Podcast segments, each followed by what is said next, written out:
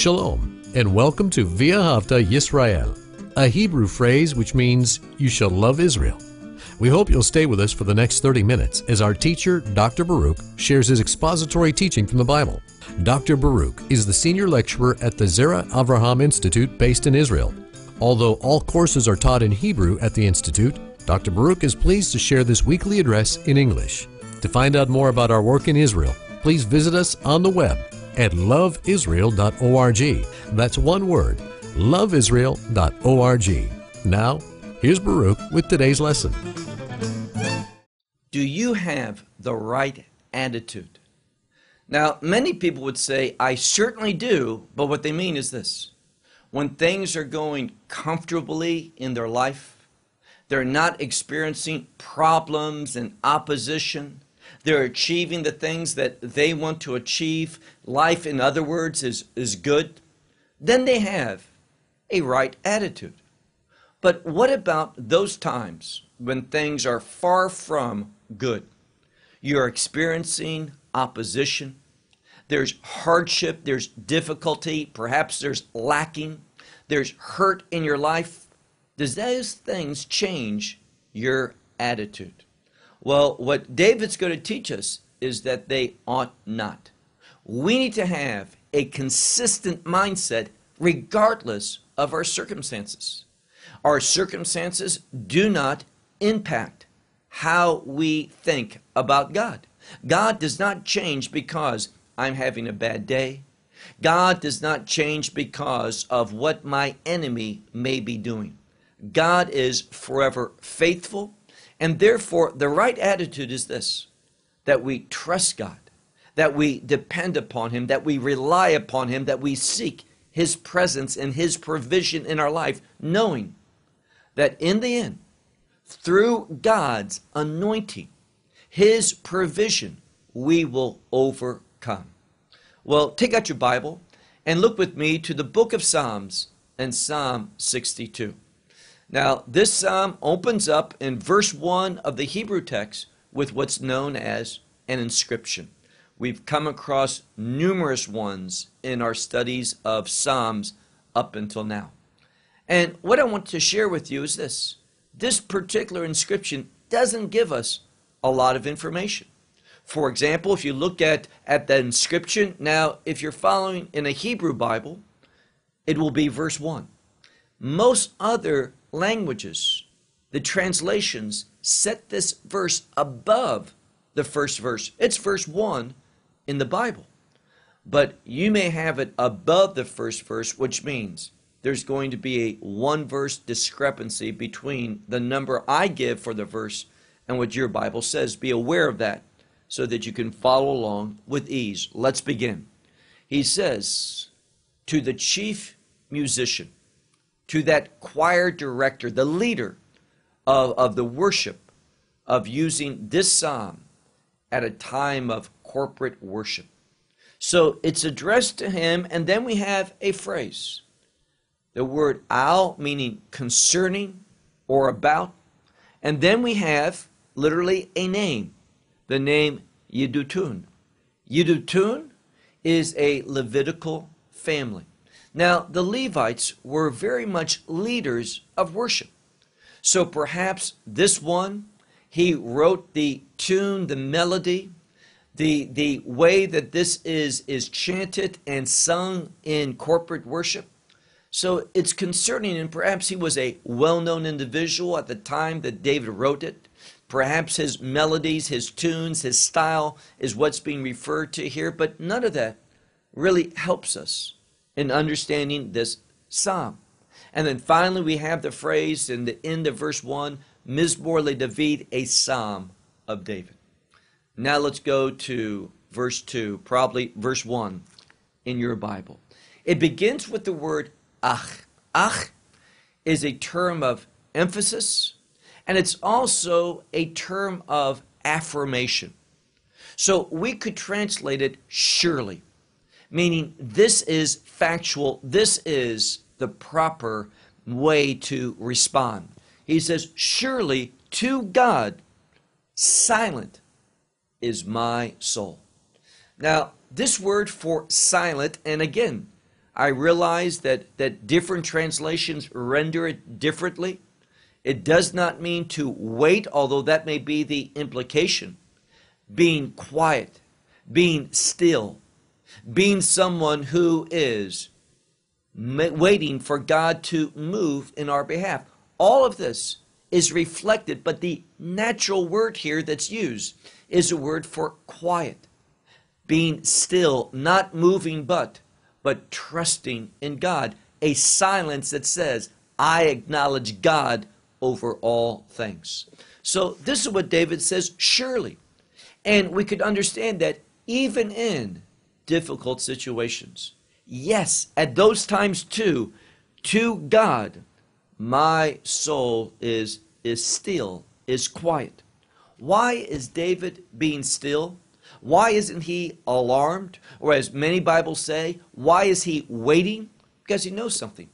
He is inadequate to change his circumstances. Now, oftentimes people will tell you in the world, you know, you just got to want to change. Well, just because I want to change, and even if I'm willing to do whatever to change, I may not have the power, the ability to bring about change, but I know who does, and that's God. That's why David is quiet. He's not alarmed. He is not panicking. His attitude has not changed because he knows something. From him, meaning from God, is my salvation. Now, here, the word salvation is not probably being used in a sense of eternal life, entering into the kingdom of heaven, the forgiveness of sins. Salvation is all these things. But, but in a different sense, David is using and understanding salvation in the sense of deliverance and victory in a given situation at that time in his life. That he is going to find that he overcomes these things because of God. God is the source of this overcoming, this deliverance. He then goes on, look at the second verse. He says, same word, ach, surely he, and this is referring to God, is my rock and my salvation. Rock is oftentimes a term relating to Messiah, the rock of our salvation. That term, tsur, is frequently used in regard to Messiah being the rock. And we see that rock also speaks about a foundation.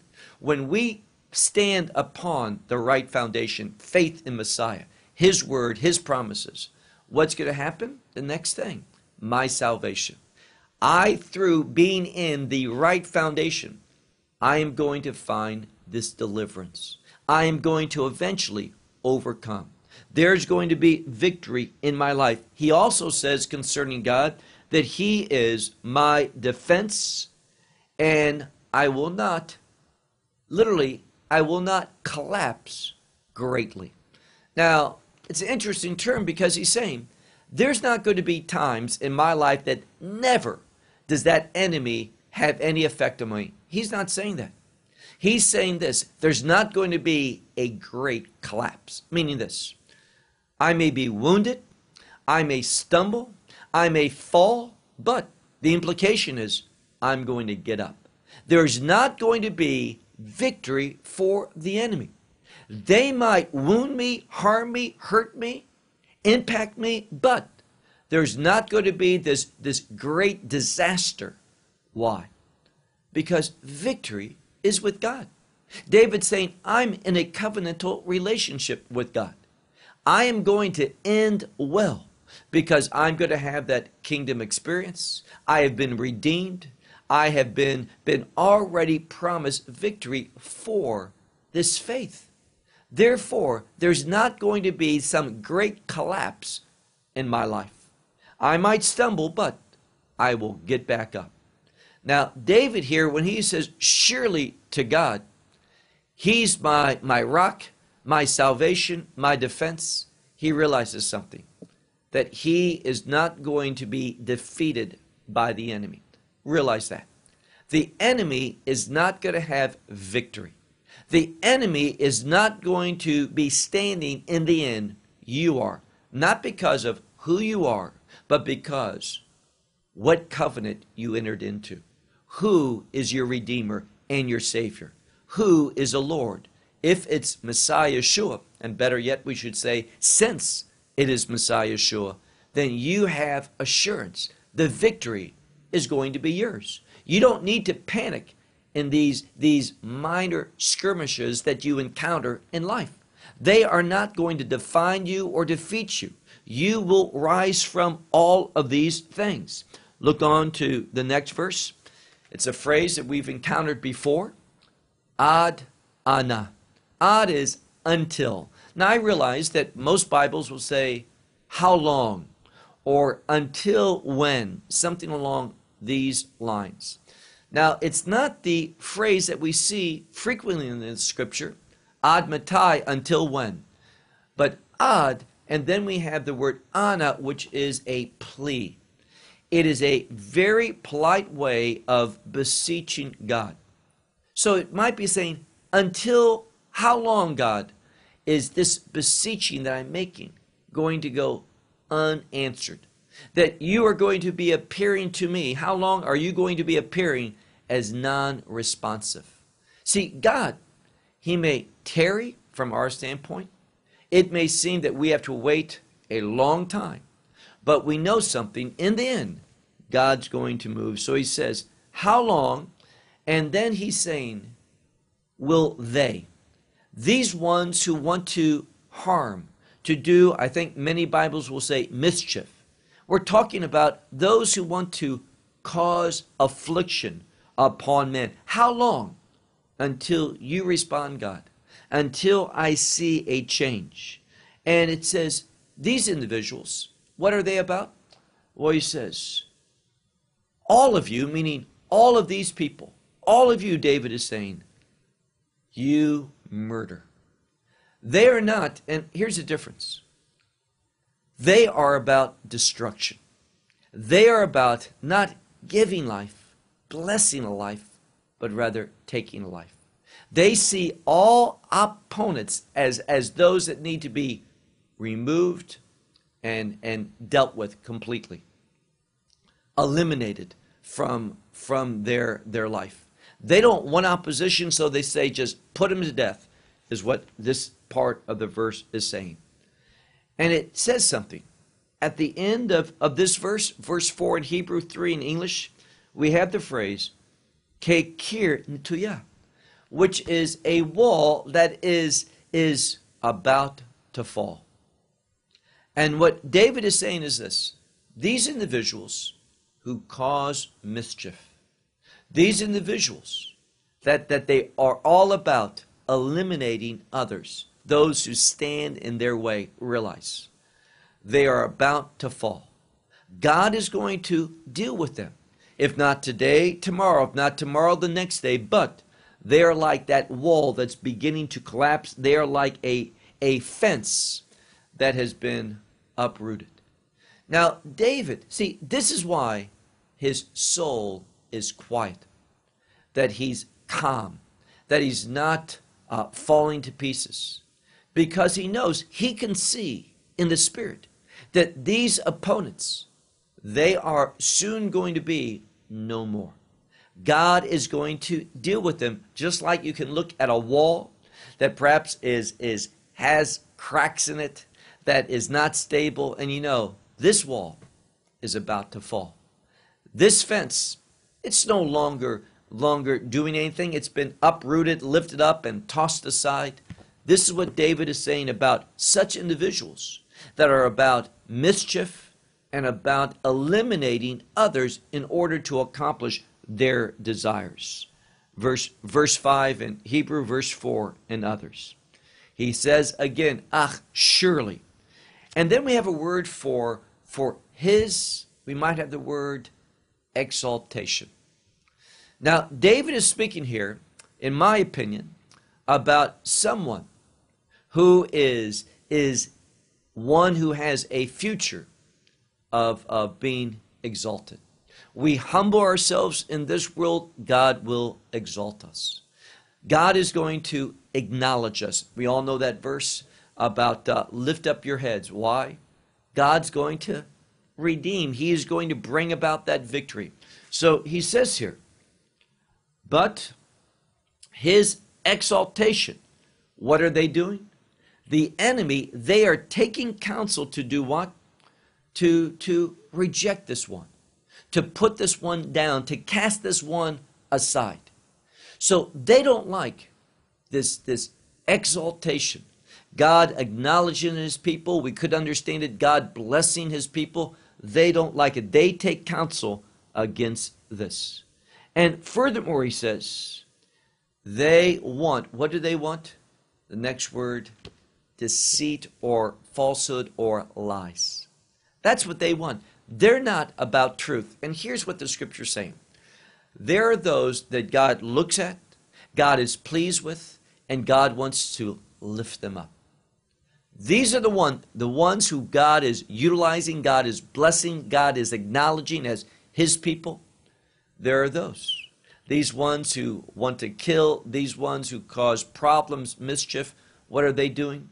They're taking counsel and how to put them down. And he says here, surely his exaltation, they are taking counsel to, to remove this one, to cast this one out. They, they want lies.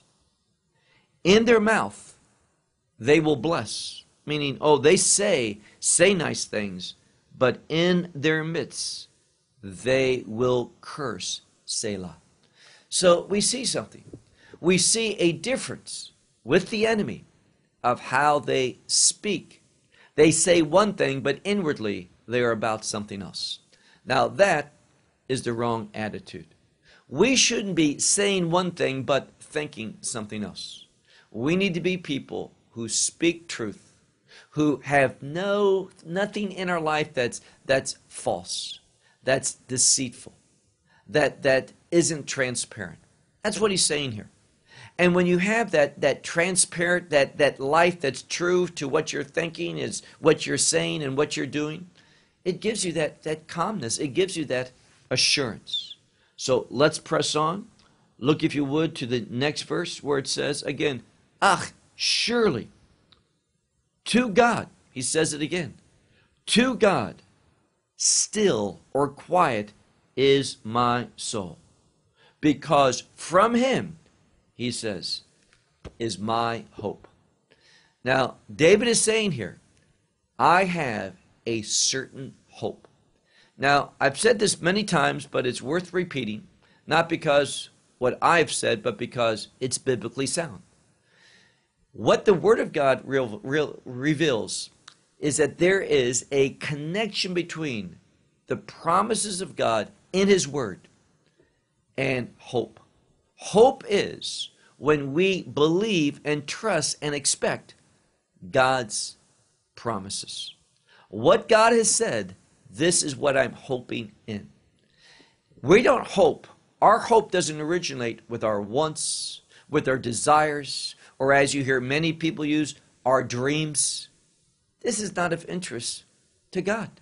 These things are usually rooted in self, pride, in a, a sinful nature manifestation. It's the sinful nature that's speaking and thinking and conjuring up these things, not God. Our hope is not based upon what originates with us, but what God has promised specifically in His Word. So David says, Surely to God, meaning before Him, in regard to Him, silent is my soul. I have confidence. I don't need to fret and worry. I don't need to, to do anything but simply wait and believe in God's word. And that's why he says, My hope, look at it very carefully. He says, My hope is from him. Verse, verse 7 in Hebrews 6 in others. Again, ach, surely, remember, it's a word of affirmation, a word that's emphatic, emphasizing. Surely he is my rock and my salvation, my defense. And he says, I will not be, in most translations, I will not be moved. Literally, I will not collapse. Now, here he's saying, there's not going to be, when I trust him, it is not going to have any meaningful effect in my life. These obstacles, these hardships, what the world's saying, oh, he's getting, he's getting his. The world's getting the best of him. He's struggling with things. Doesn't matter how the world sees it. We will not be moved away from this hope. I think there's an inherent relationship between what he just said and what he's saying now. His hope is not going to be moved. It's not going to collapse. It's not going to be harmed by the current experiences that he's having at this time. Next verse verse 8 in Hebrews 7 and others.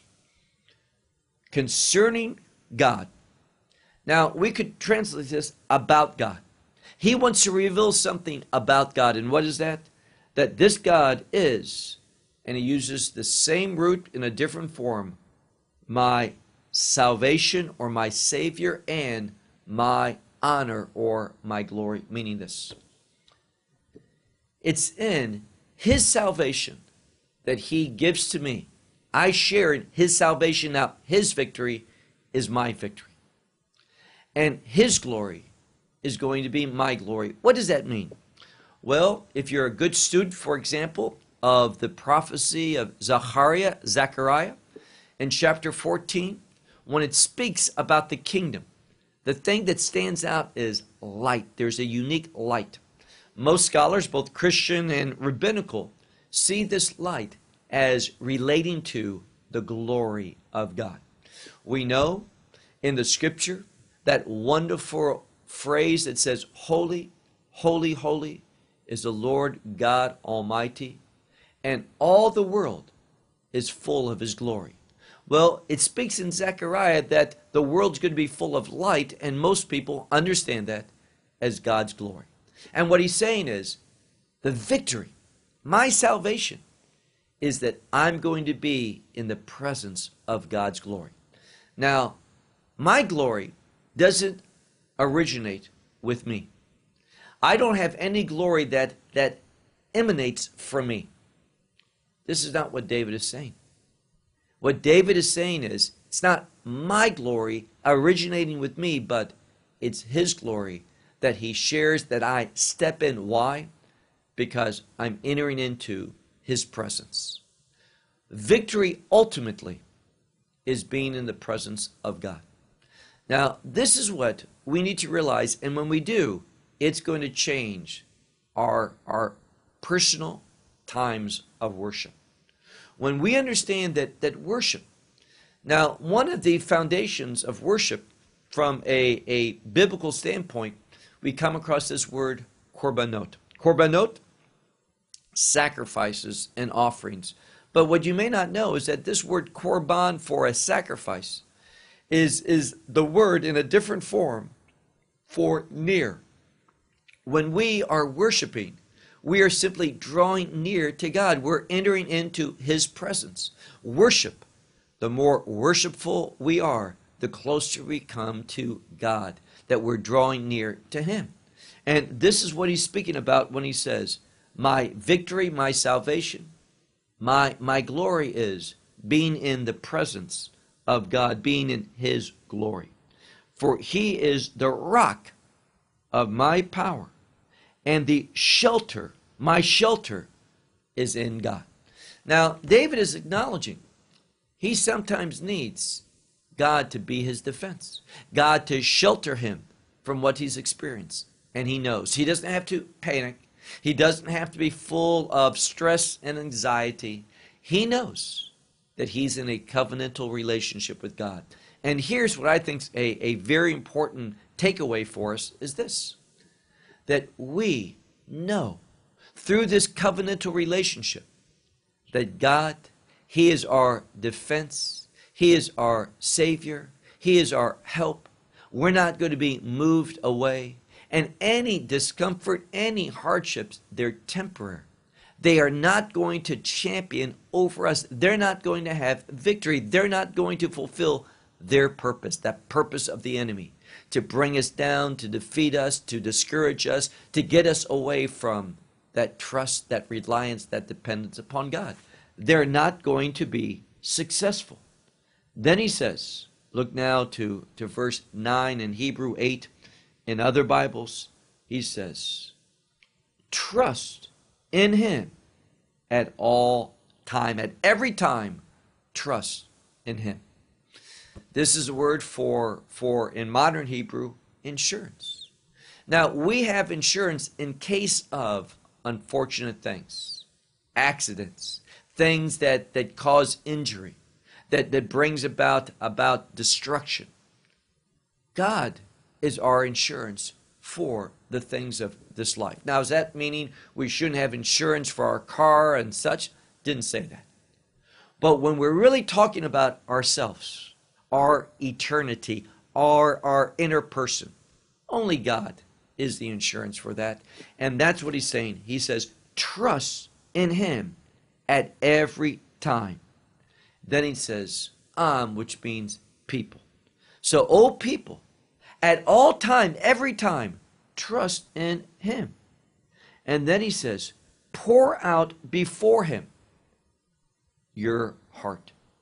Now, this is saying when when things are difficult, you don't need to panic. But it's it's wise to make these things. I wouldn't say known to God, but but you speak them to him because you give those things. That's what it's really about. God knows everything. But it's it's helpful to us to pray, to to give these things to God, to say, God, this is a struggle in my life. This is an opponent. This is a hardship. This is a hurt. This has wounded me. And now, God, I give them all to you. This is what he's talking about pouring out to God your, your heart. He goes on. Look at the next verse, or the second part of this verse. He says, Oh God, a, a shelter for us. You're that shelter for us, O God. Selah, another word of, of emphasis. Verse, verse 10. Surely. Now, some Bibles add things. Let's just see what it literally says. The word ach hevel, b'nei adam. B'nei adam, b'nei, sons or children, adam, man. So the term b'nei adam simply means human beings. That's all it means. That's all that's here. And what he says, ach, surely, this word of emphasis and affirming, he says, surely, human beings, and then he has a word, hevel. Hevel is the same word that we see, for example, in the book of Kohelet, Ecclesiastes, that speaks about that which is futile, that which is vanity, meaning this, of nothing of eternal substance. The word hevel can also be used for a vapor. If you've ever been outside and you're you're cooking out perhaps and you see that heat rises, that that that that vapor coming up and it dissipates very quickly. He says, This is surely humanity. In and of ourselves, left to ourselves, in this natural state, it's all futility. You are living, if you are not in a covenantal relationship with God, your life is a futile life. Your life is going to go by and dissipate. And there's going to be nothing of substance that has an enduring aspect to it. What are you going to experience? That's eternity, punishment, and torment. That's why it's so important to be in this covenant relationship. Then he goes on and says, verse, verse 10, the second part, falsehood, lie, he says, is the sons of men. Meaning this, there's nothing futile about there's nothing that's not futile and vanity with human beings and also a lie. Human beings left to themselves, they believe a lie, meaning they are easily deceived by the enemy.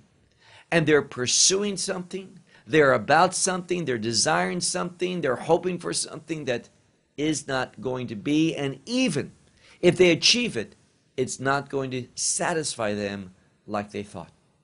A lot of people have accomplished great things and it leaves them empty.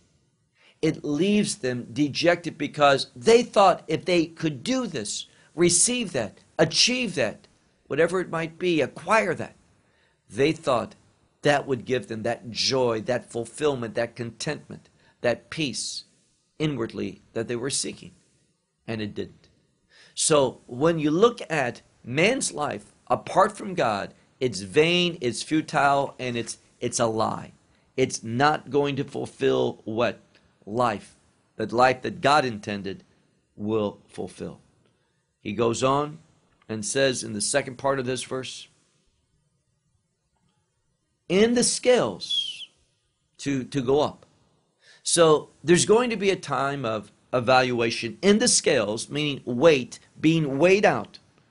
And he says, For they, when you weigh them out, when you measure them, when you, you look at them sufficiently, correctly, it says, they are futile altogether. Now, he's adding one thing to this, this, this statement. A human being, in and of himself, vain, futile, deceit, lie. And he says, furthermore, if you add up all humanity and you weigh them, you get that same thing. And it's not hard for, under, under, for us to understand whether you're doing multiplication or, or, or addition. Zero times zero is zero, zero plus zero is zero. There's nothing.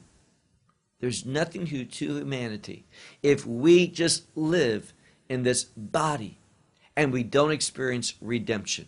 We're not in a covenantal relationship with God, then it's all futile, it's all empty, there's nothing lasting. Verse verse 11, 10 in other languages. Do not trust in oppression. Now, we had trust in God now he's saying, don't trust, don't trust in oppression.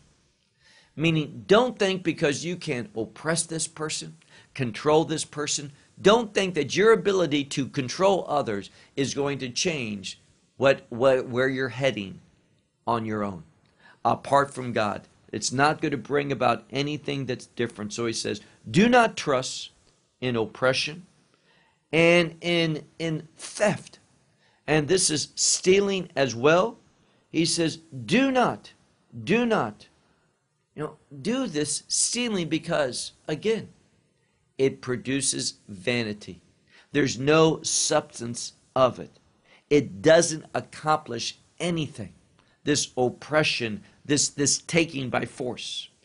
And furthermore, he says, wealth, even in abundance wealth that is is multiplying excessively. He says, don't put your heart upon this. Don't think that great wealth is going to be the solution to, to your life, that it's going to give you things that you've always wanted, meaning those inner things, that peace, that joy, that contentment, that assurance. Wealth doesn't do that. And then finally, he says, one meaning one thing God has spoken. Twice this I have heard. If we want something that has the power, the ability to change things, it's not wealth, it's not oppression, it's not a lie, it's not what man in his natural sense pursues and does and behaves. What is it? It's a who. For God, for power, is to God, meaning power belongs to God. Now, this power has a purpose. It is for the purpose of the will of God, the righteousness of God. Now, notice what he says. He says at the end, the last verse, he says something. If you want to know two such valuable truths from God, we see it at the end of of this psalm where he says, To you, O Master, it's the word for Lord, but the Lord as ruler, master, the authority. To you, O Lord, chesed, grace. God has grace. Now, it also says, For you will pay out to everyone according to his deeds. It's interesting because what we see here is something that's, that's almost in conflict. There are no conflicts, true conflicts in the scripture. This is what the scripture is saying at the end. You have two approaches to life. Now, God will indeed reward us according to our deeds. What does the scripture say? Behold, I'm coming quickly to render to each man, to pay out, just like it says here, according to his deeds. This is for rewards. In regard to rewards, yes, it's the grace of God that works in our life that causes us to be rewarded. Grace at work in our life produces good works. But here he's speaking about a different message. And that's this God is a righteous judge. He will pay you according to your deeds. That's one thing. Do you want to be judged according to your deeds? And here, it's not speaking about a judgment of rewards, but a judgment of the very essence of a person. I don't want to be judged by my actions. I want to be judged as a recipient of God's grace. God's grace, as we know throughout the scripture, brings about a very significant change. So, what he's saying here is this He says, To you, O God, is grace. And that grace can work in all these situations, all these obstacles, all of these things that's going on against those who want to cause mischief and want to cause murder, and those who are about deceit and those who oppress. God's grace can deal with that. And God's grace can deal with me not being judged ultimately based upon my actions as where I'm going to spend eternity is not going to be based upon my actions, but based upon the grace of God that I've received. So, two very different approaches, two experiences. You are either going to be judged for everything that you said, everything you thought, everything that you did, or you're going to be judged ultimately, this judgment of the very essence of man, whether you are a kingdom one or not. You're going to find if it's based upon your actions, you're going to come up inadequate. You are going to be judged to be a sinner and to be cast away from the presence of God in that darkness, that place of, of weeping and gnashing of teeth. But if you receive the grace of God, then you can be assured by His grace, not us, not our merit, not what we have done, but by His grace that we will be a recipient of God's mercy, His forgiveness. God's grace provides for us mercy and forgiveness so that He will receive us into His kingdom. You know, for a judgment of rewards, you have to be in the kingdom. If you're not in the kingdom, there's going to be no rewards. There's just going to be condemnation. Well, I'll close with that. Shalom from Israel. Well, we hope you will benefit from today's message and share it with others. Please plan to join us each week at this time and on this channel for our broadcast of loveisrael.org. Again, to find out more about us, please visit our website, loveisrael.org. There you will find articles and numerous other lectures by Baruch. These teachings are in video form. You may download them or watch them in streaming video. Until next week. May the Lord bless you in our Messiah Yeshua, that is, Jesus, as you walk with Him. Shalom from Israel.